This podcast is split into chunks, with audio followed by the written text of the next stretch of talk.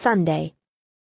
Dear Daddy Longlegs, Isn't it funny? I started to write to you yesterday afternoon, but as far as I got was the heading, Dear Daddy Longlegs, and then I remembered I'd promised to pick some blackberries for supper. So I went off and left the sheet lying on the table, and when I came back today, what do you think I found sitting in the middle of the page? A real, true Daddy Longlegs. I picked him up very gently by one leg and dropped him out of the window. I wouldn't hurt one of them for the world. They always remind me of you. We hitched up the spring wagon this morning and drove to the center to church. It's a sweet little white frame church with a spire and three Doric columns in front. Or maybe Ionic. I always get them mixed.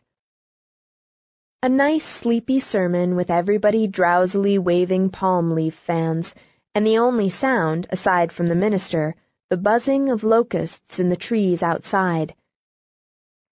I didn't wake up till I found myself on my feet singing the hymn, and then I was awfully sorry I hadn't listened to the sermon.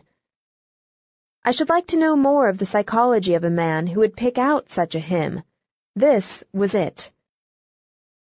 Come leave your sports and earthly toys, and join me in celestial joys, or else, dear friend, a long farewell. I leave you now, to sink to hell. I find that it isn't safe to discuss religion with the Semples. Their God, whom they have inherited intact from their remote Puritan ancestors, is a narrow, irrational, unjust, mean, revengeful, bigoted person.